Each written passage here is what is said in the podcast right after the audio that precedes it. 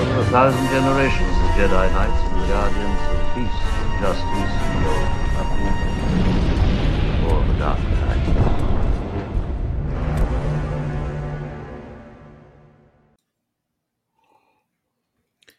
Welcome back to People's History of the Old Republic, episode 1.21.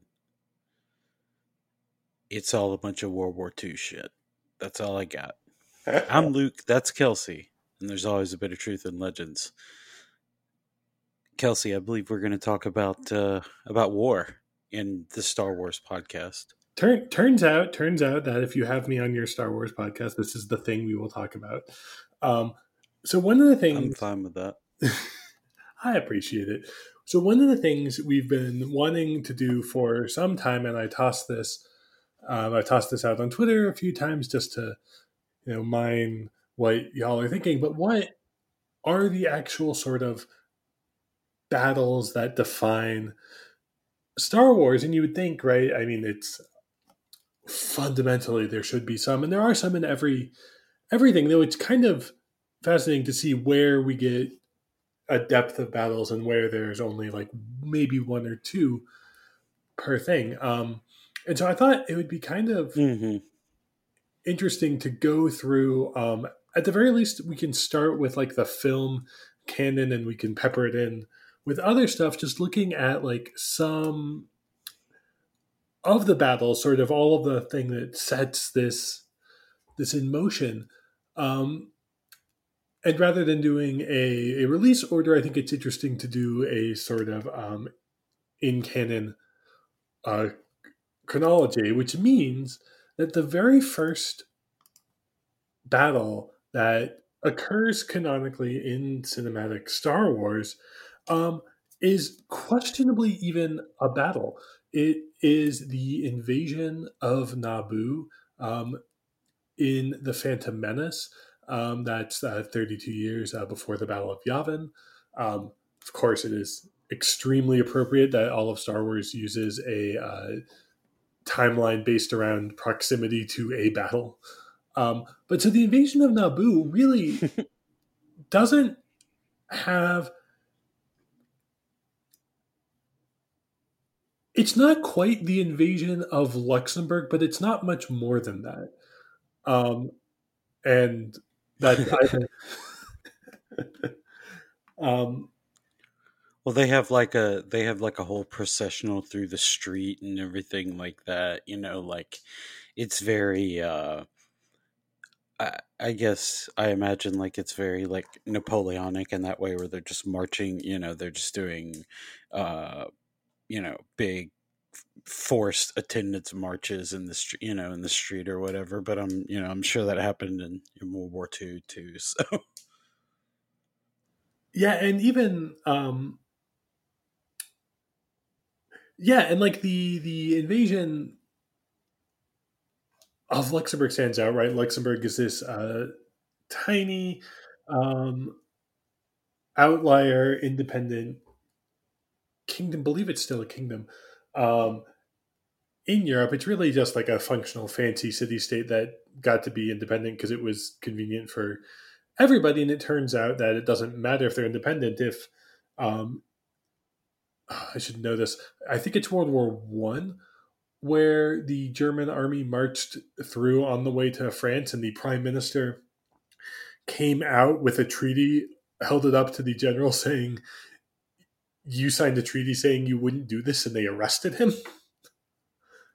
Um, and so it's one of the things where it is. Um, hey, you know, like it, when has relying on a ridiculously ancient document as a basis for basically everything functioning in your society ever been a problem. A constitutional crisis is not something that's really ever happened in history, even once that I can think of. not ever. That's definitely why we don't have a whole term for the category of crisis. Yeah, so I think what's really Mhm. interesting to think about with the Battle of Naboo is that it's presented. Um, it happens during right, the opening, and the opening gets um, if you were uh, as as uh, some of our hosts may be right, if you were a child watching Phantom Menace and you were super stoked to see a new Star Wars, and you get I'm really- older than you are. I know. I was saying I was the child. Oh, I was like, I was like, uh, okay, but okay, no, that's fine. I just, didn't, uh, yeah, I just um, got confused. Let's let's go ahead, pretend that didn't happen. Yes, So right, you go, you sit down, and like you get this weird scroll about like trade disputes, and that's extremely boring. and then you get Jedi um, who are trying to negotiate, and then they're gassed, and you get the the fighting that the happens. that we negotiations were short. Yeah, yeah, negotiation, great, good, good, quippy. I You just had to, I just had to shoehorn that in there. Sorry. No, it's important. It's important because this is like one of those moments where like, oh, this is going to be good and exciting, and it has that sort of cheesy magic um, that one when associates with Star Wars. And then what happens, right, is that the only fighting happens with the Jedi on the ship, um, and the invasion is presented as a fait accompli, right? The battle droids land. There's Yeah. already the blockade, right? Um, we get the skull expansion there, but you already get the tension and the control. And then what really happens is the um, invasion converts the uh, presumed control into actual control. Um, and there's not a ton of fighting. Like you could, um, especially um, immediately then that we know of that we get to see on screen, right? We get our, our protagonist uh, stumble into the locals and then go underground. And the movie then spends almost all of its time away from the war, which is wild, um, as a as a pretext. Um, Well, they had to have a pit stop on a sand dune to get the f- ship fixed by a mechanic. It's it's extremely extremely crucial. Yes, um, very very well plotted, well well written. Right, that's the thing we know about it and love about. um, Yeah.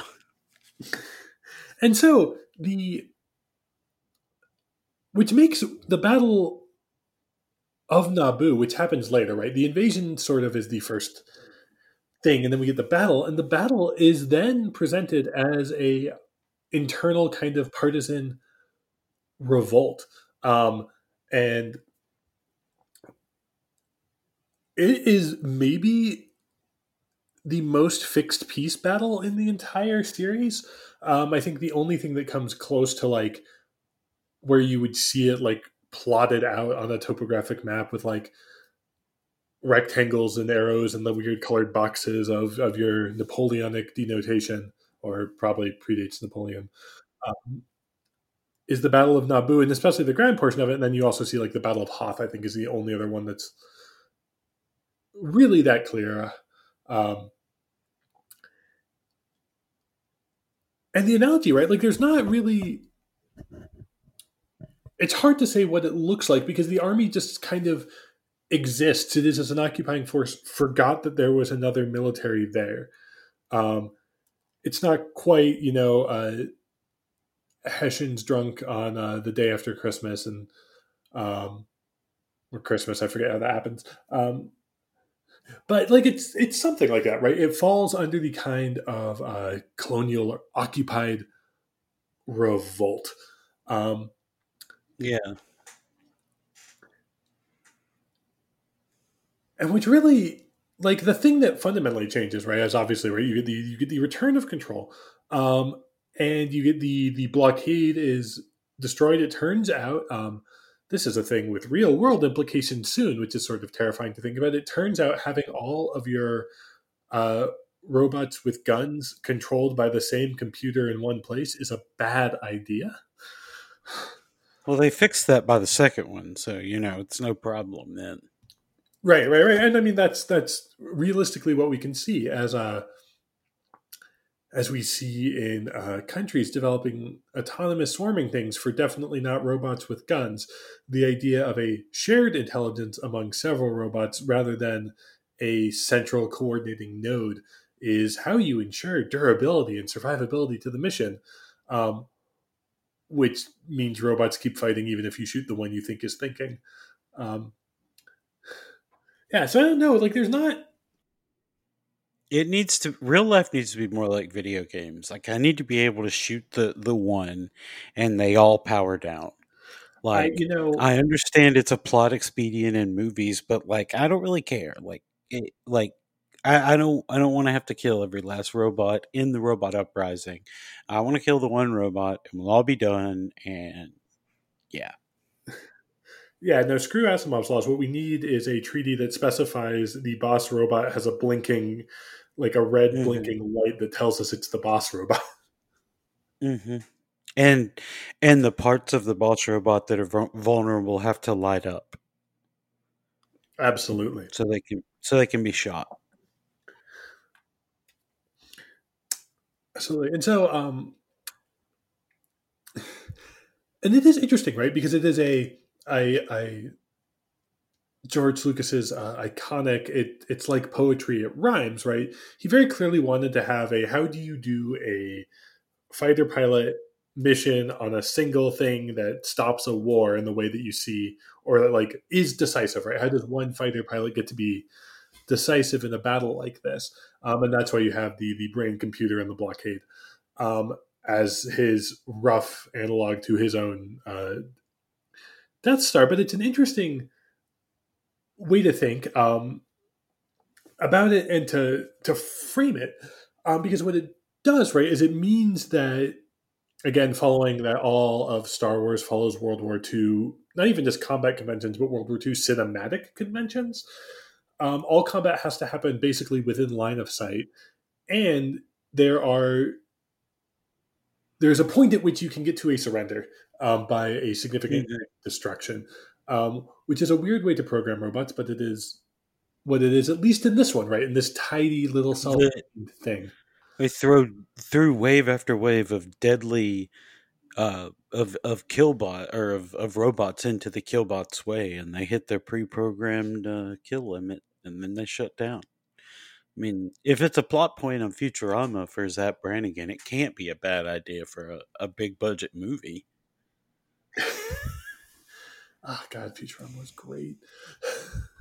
Well, they also Um, did the thing, and and I'm only saying this um, as a way to say that uh, people are going to be really mad if we spend the entire show on the Phantom Menace. But but Futurama also did the thing where they like it's like a choose your own adventure at the movies, and they're like voting, and it's like, do you want like exciting space battle or uh, you know ridiculously boring and tedious paperwork, and you know like. A, everybody pick clicks space, space battle, but it does the tedious paperwork anyway. It was like, yeah, that's you know that's how we got uh, the Phantom Menace.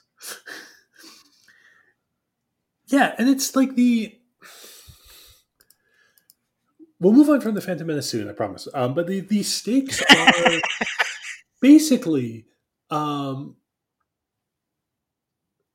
it's like a monarch restoration, right? That is what the war is, right? The Yeah. and the the price of it, right, is that the Gungans are now um, included in part of the Naboo polity that the aid of the uh, whole other army and civilization on the planet can be brought in, and then you get, um, and then you get a new political settlement. But all of it really doesn't matter because the whole everything, right? Uh, I, I am extremely sympathetic to the notion that if you were redoing, if someone was attempting a prequel trilogy from scratch, everything that you wanted to establish in the Phantom Menace could have been covered in the opening crawl of a different film um, because the thing that it does is it really sets up a oh the it turns out that uh, space wizards with light swords are um, not a sufficient military response if you have other multi-planet militaries hurling themselves at each other um, that you need a different thing. And then this is obviously what sets in motion the whole um, militarization of the republic and then imperial consolidation. From that definitely a thing we have never seen any parallels to anywhere else. Um, but yeah what you get right you get is a minor political change and then you have a uh, galaxy spanning war. It's a very very tidy thing. Um, so moving on um, I was struggling. So one of the things um, that when I was like coming up with what are the battles we need to talk about, um, or, or most important is I wanted to do the the political science has a threshold um, of a thousand combatants um, is what it takes um, to count as a battle. Anything mm-hmm. below that is something else. That's how you you mark wars, and it's it's just what the standard is. Everyone likes round numbers. It gives you some sense of scale. Um, and the only one I could think of actually in Attack of the Clones that properly counts, right, is Battle of Geonosis. Yeah, well, the rest of it is uh, the rest of it is um, is uh, Obi Wan's uh, spy adventure and um, Anakin slaughtering, um, you know, uh, a native population, and just looking at just looking this up on uh, Wikipedia, there were at least uh, five thousand clones that are. Um, I'm sorry, there were um, like at least 5,000 clone commandos there, thousands of more clone troopers, and, you know, thousands upon thousands of droids. Um, so, yeah, that window, uh, Geonosis definitely uh, is a battle, but yeah, I don't think, I think that's pretty much it. Yeah. Yeah and that's oh. obviously just the uh, just the uh, the the scene from Gladiator uh, redone. I don't. I don't. Has that has that actually been confirmed, or is that uh, is that a rumor? or Is that being confirmed? I don't know if it's been confirmed. It's very hard to watch that scene and not immediately realize that's what's going on. Um, I mean, it's the it's the scene from Gladiator, and then it turns into um, a very strange pursuit. It's unclear. Um, so at least with the Battle of Naboo, right? You have the you have the spaceships, you have the palace, right? There are two objectives, uh-huh. and there's space, and then there's also the armies in the field, and you can kind of see where things are going and what the objective is. And Geonosis um, is one of the battles where it's a fighting retreat to off planet. It's hard to know because well, been... go ahead. Well, I was just gonna say, um, excuse me. There's like a book that they did. Um, you would probably like it a lot. It's a reference book. It's like um, on the war front or something like that and basically like it goes through and it talks about like different battles and stuff like that from an in universe perspective and one of the things i remember from like looking at it once i think you know back back when we could go outside um and when uh when brick and mortar bookstores still existed, uh, like I looked at it at uh, Barnes and Noble, and there was something in there about the Battle of Geonosis, and something that always stuck out to me was, it's like the um, Confederacy of Independent Systems never intended to win the Battle of Geonosis. Their only goal was to get, um, like, a few of the Separatist leaders, Dooku, and the Death Star plans off the planet. And like something that's always weird to me, and and I get, is that a lot of people don't really pick up that that that they're seeing the Death Star plans because it's not like they don't specifically say look at this you know look at this death star thing which i don't think they should have to but you know i don't think a lot of people notice that um sometimes. So you don't really notice that it's basically like they're just fighting back until they can uh evacuate um i guess it's like saigon or whatever they're just fighting until they can evacuate uh dooku and then and then that was that yeah i mean it might even be a real stretch to say it's separatist Dunkirk. Um, but it is. It's a fighting retreat, right? The it's uh, the unintentional debut of the war. It is supposed to be like a trap for leadership, and then it becomes clear that the uh, which the separatists should have anticipated. One might imagine that the war was going to be more than just uh, space wizards versus an infinite factory of robots. But it is right. It's a function. Well, I think, yeah. I, I, all I was going to say is I think that they, um, um, like I don't think they cared. About losing that specific battle. Like I think they were fully prepared to like have all those droids just like get slaughtered by the Jedi or by someone else. It didn't matter just so long as all that stuff got uh, right. And that's another got thing off planet um, that we see, and like it's um, human history is of course replete with this, right? Where the uh, people in charge of battles feel extremely little um, concern for the beings they are commanding and the humans they are commanding into battle. But when you switch it to these are vat grown clones versus robots, it becomes incredibly hard for the like the stakes and the plight of the people doing the fighting to really be a meaningful thing. And that's again, that's the prerogative of the universe. And there's ways to do it right. We're going to talk. Um, we're going to dip into TV in a moment to talk about Clone Wars, um, which uh, does a remarkable job of making stakes real for what are functionally um, story-wise expendable beings. But it is right. It's the, it's all it becomes all about leadership with a war happening around it. Um, have you? And this is this is the thing I, I should know, and maybe the reference book explains. Do you know why they have the separatists as designing the Death Star? Um, so I don't know specifically why. However, I do know that in Legends, the Death Stars designed by a bunch of people, and one of them was like Bevel Lemelisk, and uh, the Emperor like took pleasure in like torturing him and like reviving him and torture and killing him and reviving him, like you know, like um, and so I my guess is that they were just trying to um, like have a tidy explanation for why it was designed um, and why they uh, and and you know so there didn't have to be like this whole thing like it was actually designed by the bad guys you know or whatever and i mean now that's sort of like well now that's gone to like actually Palpatine like assembled like a secret committee, a secret committee in the Senate who were all bound to secrecy, and they basically oversaw the initial construction of the Death Star. So it ended up being like a Republic venture that was created by the Separatists. You know, so like, yeah, yeah, that that's all I know.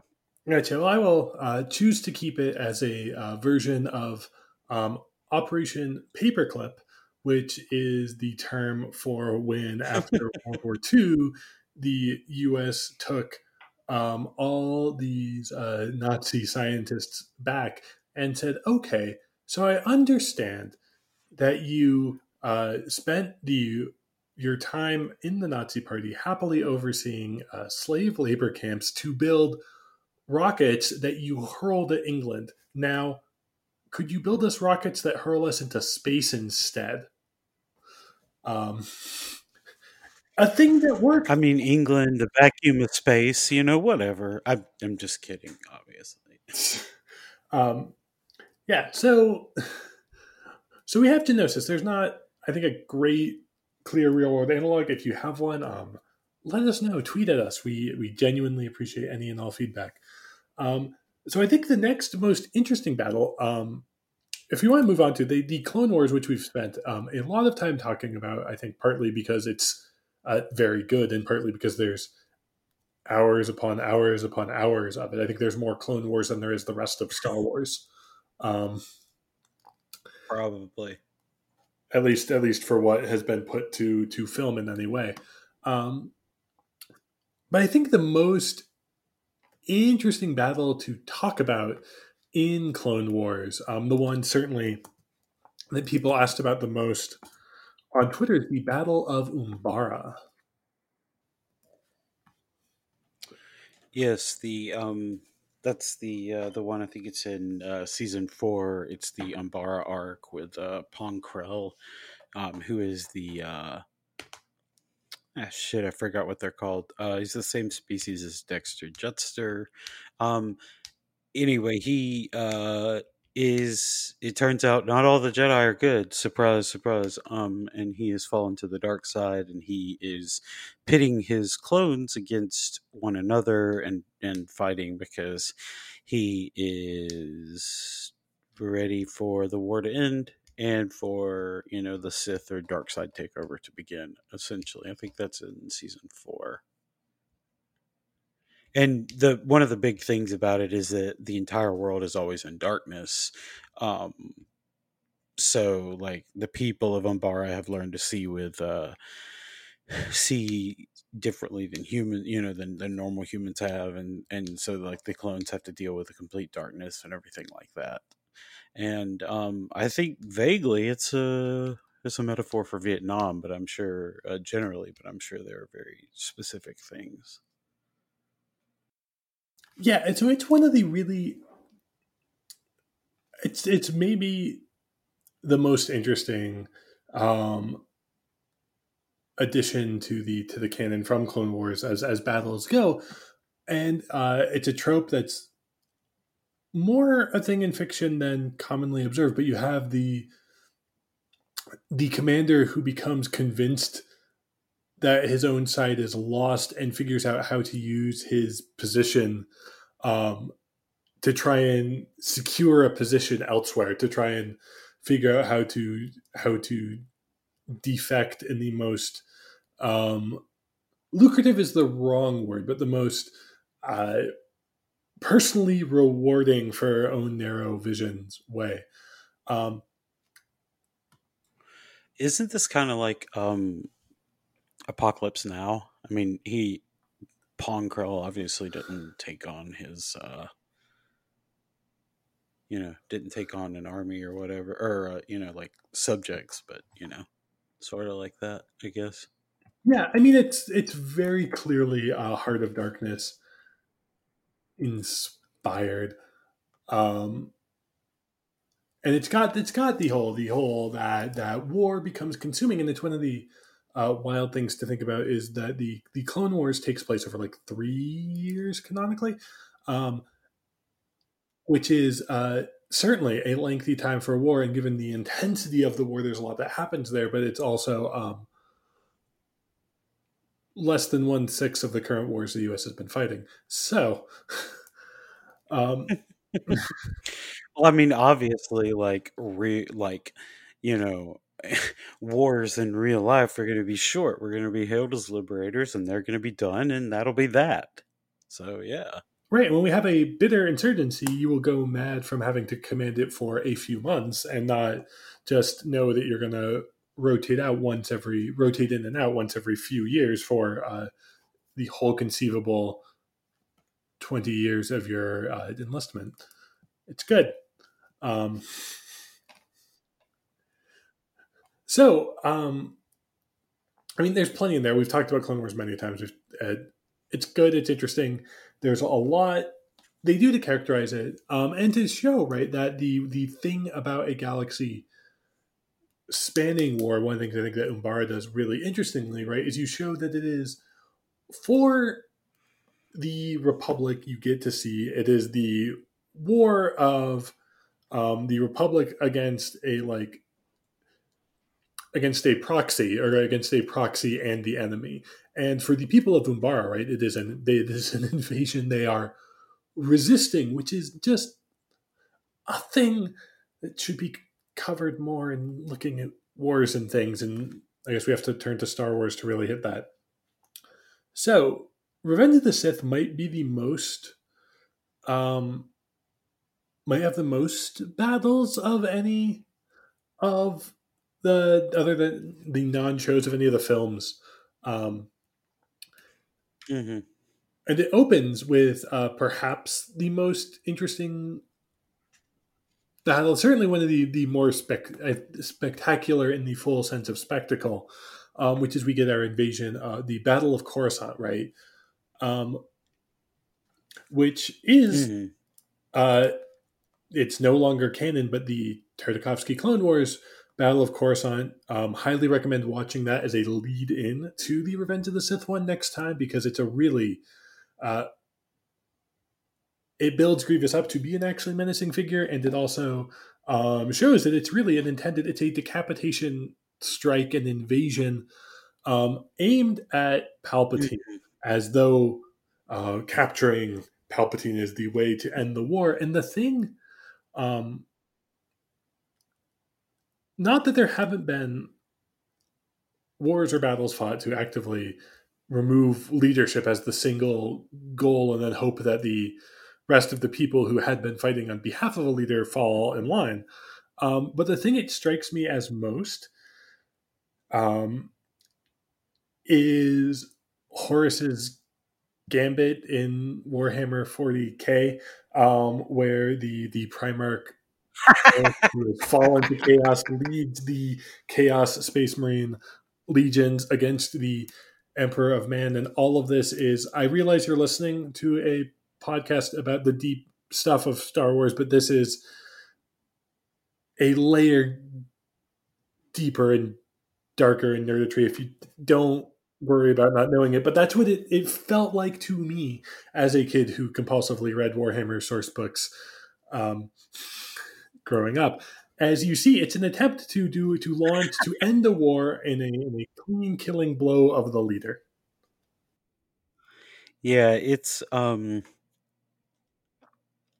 so like I don't I mean that yeah that's a the Horus the Horus heresy is good is you know good enough uh, for me. I don't I don't know any specific wars uh, that it really compares to, but something that I always find interesting about uh, the Battle of Coruscant is it's supposed to be like just an overwhelming mess. That that's the point. Like it's um in uh in uh, Attack of the Clones, you know, Obi Wan goes to Kamino and they tell him they have uh, 250,000 clones ready with a million more well on the way. And then in the Battle of Coruscant alone, which was a majority of all the Republic's um, uh, naval forces, um, there were 10, at least 10 million clones fighting in in the Battle of Coruscant alone. So, you know, probably like two or three times that on uh, on the uh, separatist side with the uh, with the droids, and you know, I just always Star Wars is so bad at scale, at showing scale, and to me, like I understand, I understand why people might not like that battle that much. I like it because um, I think it's supposed to be frenetic and, you know, it's supposed to show like this is showing the Anakin Skywalker that Obi Wan talks about in A New Hope. He is the greatest star pilot in the galaxy because he could outfly homing missiles and because he could, you know, knock spider droids off of Obi Wan's fighter in space. Um, like with his own ship and you know that and so uh, to me that's uh I, I, like that that's interesting but um you know they just uh i mean there are like literally tens upon tens of millions of combatants in that and yeah star wars is bad at scale And one of the things, right, is that the the language of film means you have to have things at a certain visual distance. Um, and you can sometimes do like long range stuff, but then you're doing like naval war things, which are harder, like battleship pursuit and whatnot. And that's um, certainly doable, but but trickier and not how Star Wars has chosen to do things. And instead, you get um, what is functionally like World War II dogfighting, but also there are drones. Um, but also there are flying, but also there are there are ships you can land on. It's uh, the chaos serves it well. I think the Battle of Coruscant really, um, if it doesn't capture the scale, it certainly captures the messiness of the whole thing. Um, and we get a few other other battles in there. Um, there's the Battle of Utapau, which is uh, the one where Obi Wan goes to pursue uh, General Grievous. Um, and we see we see glimpses of other battles. We'll get to that in just a second. But one of the things that I find sort of fascinating is every single like the the prequel battles are all focused on a like they're focused on a person of leadership, right? It's all about this is what you do to capture, and it's very that's extremely rarely what wars do. You often fight until um, battles happen until uh, a side quits or cannot continue, and it doesn't take like oh we'll keep fighting until like the king is dead or the general is dead or the commander or whoever is dead. It's usually like well uh, this is exhausting and bad. um, and it doesn't well, look I mean, like we have know, a hope they, of winning. So it's just World War II again. You know, they were just fighting until we killed Hitler. You know, that was it. And and once we killed Hitler, everything was fine. You know, and it's like the, the world was safe. Everything was peaceful. Yeah, yeah. Um, again, because it's the I mean, it's like, project, right? It's it's based on yeah. the notion that you need a defeatable, clear, personified enemy, and once you do that, then everything falls. And again, you're doing it with droids and clones. It's it's its own thing, but it's really um, that George Lucas cannot conceive or chose not to. Cannot is maybe too strong, but certainly in portraying things, chose not to show battle about anything other than like like capturing the palace in the Battle of Naboo might be the only like physical objective you have that isn't like destroy a specific weapon or capture a specific person. And even then, that's about like surrounding leadership and removing them and putting them in arrest. Um, yeah. So the other big it's, thing, which isn't exactly. Yeah, so the other thing, which I'm, I'm going to toss to you, Luke, which isn't um, specifically a uh, a battle in the sense that we know about it, though. If there's enough Jedi at scale, I think it counts. Um, is Order sixty six. Yeah, so um I've never seen I've never seen it, you know, officially claim that this was the intention. Um so it might this all might be a coincidence, but in um 1307 um King Philip IV of France uh, decided to purge all of the Knights Templars from his kingdom. He engineered a massive nationwide purge against the Templars, partially for, for religious reasons and partially to forgive his own debts. Um, in one day in 1307, uh, the agents of the king stormed the homes of Templars, arrested hundreds of them. Uh, the knights would be tortured until they admitted heresy, and most were killed. Um, about seven years later, the last Grand Master of the Templars, uh, you know, Grand Master, just like uh, just like Yoda, uh, was captured in 1314 and burned at the stake. Uh, technically, the papacy had jurisdiction over the Templars, but the papacy had been compromised and was in Philip's pocket. Um, and obviously, there are a lot of uh, a lot of lines you can draw there because um, you know that's that's a lot like what Palpatine did. He you know took over um, this force, and you know obviously there wasn't like a magic word or anything that the King of France said, but um, you know having the troops immediately turn on the Jedi and um, e- even though you know you're doing it outside the har- the hierarchy of how um, it was designed to function, like with the Pope and everything like that. Um, and uh, you know you can see the parallels there. So um, yeah, I think that's interesting, even uh, whether it was intended or not. If it wasn't intended, it's way funnier, I guess. It, to me, like if they were just like, yeah, it just lines up really well. Absolutely.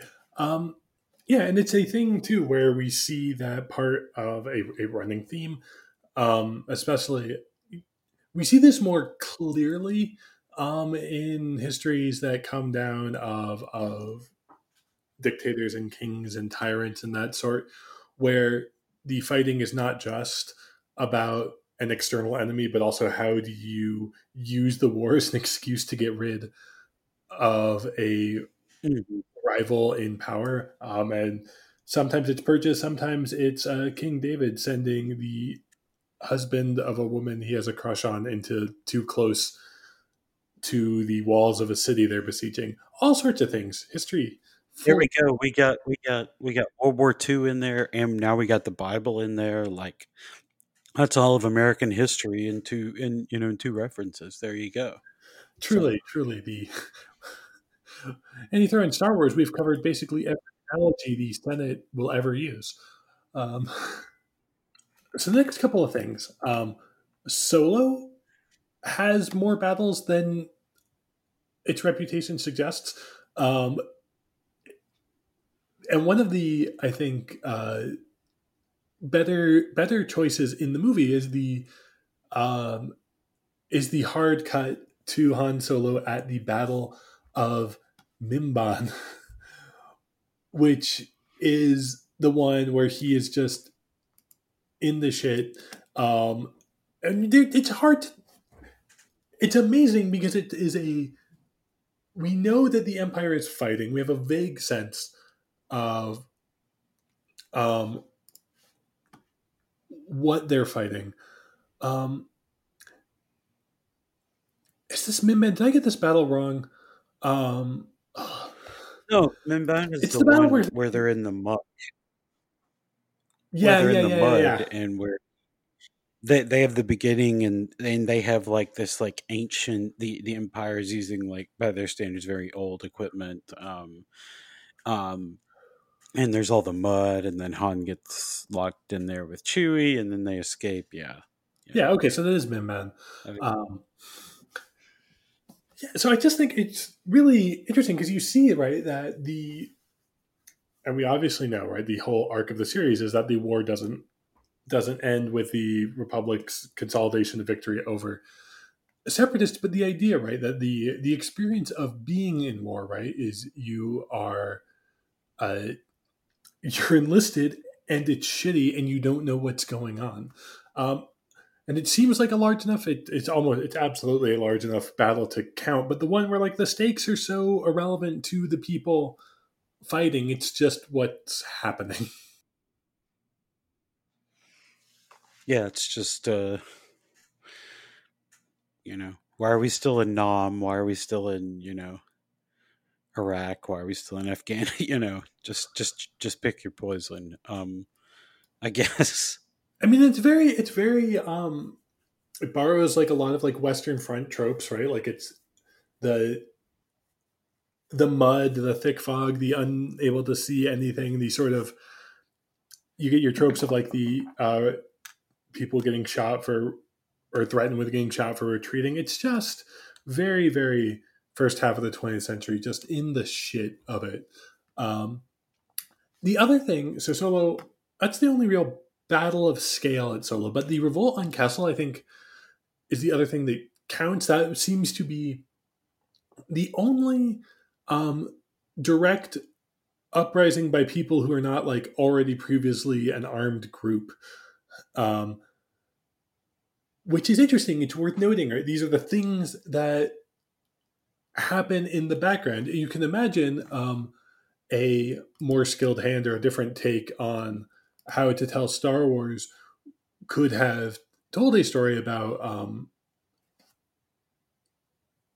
about revolt to the brutal conditions of not just like the empire specifically, though the empire certainly doesn't object to how Kessel is being run, but specifically about like the actual um, the day to day oppression and direct enslavement in Kessel. Um, and it's something missing. I think it's something that's uh, coming around to. It's certainly common in academic history now, and it's something that's coming around to widespread, um, wider understanding in the U.S. Right, that the um, that slave revolts are labor are, labor action, are labor revolts, and it is a um, obviously is a form of emancipation, but it's also a kind of direct action against the war being fought to keep them there. Um, not that Kessel really happens in a broader context of war. It's just, you know, it's a shit universe. Um, there's a lot of really interesting things in it, but there's a whole lot that uh, really easy to end up in a horrible way in the Star Wars universe.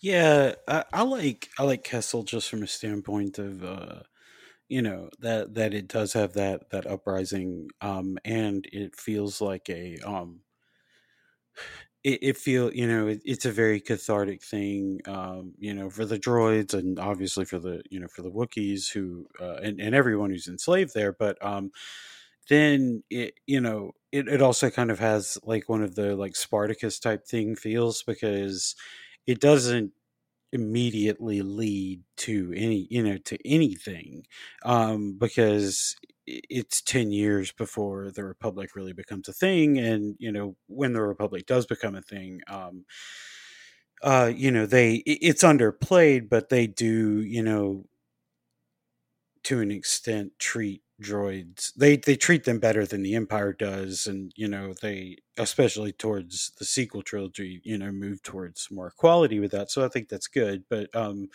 you know it, it at the time didn't uh you know didn't change or fix anything so it seems you know like one of the spartacus type things where you know it was a you know an, an uprising with a noble purpose and everything like that but you know it it got you know it got put down to whatever extent Right. And Star Wars seems um, like lots of things, right? It doesn't particularly dwell on the consequences of the in between stuff in the history of um, uprisings like that uh, in the US and elsewhere broadly. Um, is that there are lessons learned, but they're all learned by the people in power who still have guns, and it's just that they make things worse. Um, and that's almost certainly what Kessel foreshadowed, not that we get or spend time delving into it. Um, so Rogue One, I think, is the last one we're going to talk. We're going to wrap this up at the the five prequel films, um, and I think um, I spend uh, a, a fair bit of my time in the whole national security Twitter space, and the Battle of Scarif, I think, is widely regarded as the there as one of the most interesting and uh, the best, at least from the people who are serving or currently serving or in that universe. That's the thing they focus on, right? Like of all Disney Star Wars, like everything they like can be summed up in how in the Battle of Scarif and how um how much how faithfully they feel it is to given all the things and also how uh, just really cool it looks. I mean, it does. It's t- to me, it's it's the best space battle in Star Wars. Um, and so I really, um, I really enjoy it. Uh, the the space part of it, obviously the the uh, the Hammerhead Corvette um, ramming the ship after the the Y wings that are obvious homages to um, World War II bombers. Uh, after they disable the Star Destroyer and everything, and that takes down the shield, like and and uh, yeah, I just think it's a great battle. Like I think it's uh, frenetic and it's well done, and you know I know that a bunch of changes were made in like a second uh, filming, or that you know to reshoot some stuff, and you know I think that's an example of where the the reshoots got it right to whatever extent they happened. And there's this great quote um, from from Gareth Edwards, which I think you you pointed me to. Um, he says. Uh, that um, this is the the Yahoo Entertainment story of it. In order to effectively cast his material in a war movie mold, he prepared for the shoot by photoshopping rebel helmets on soldiers in war photography from Vietnam, the South Pacific, and the Middle East, as well as replacing those images' military vehicles with X Wings. Um, which is wild. Um, that like they're just literally like we're going to obviously Star Wars plays heavily in tropes, but to specifically say like, okay, we're gonna look at like the the photos coming out of Iraq and the photos that came out of Vietnam, and we're just gonna slap X wings over helicopters.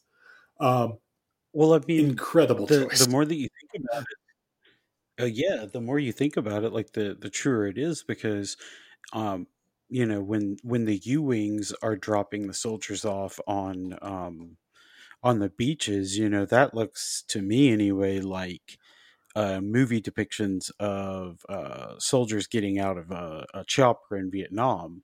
You know, like they gotta they gotta land in a hot LZ, and then the the ship's got to get out of there. That that's what that always looked like to me. Um, and you know, yeah, seeing that article, I was you know was very interested to find that out because I was like, oh, okay, well, yeah, uh, you know, it, I guess it was definitely a direct homage or a purposeful one or whatever.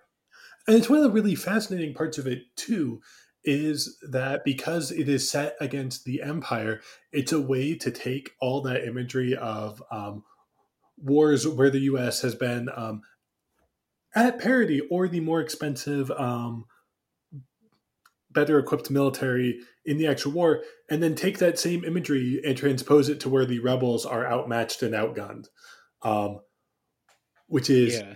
a really really fascinating um, choice and twist um,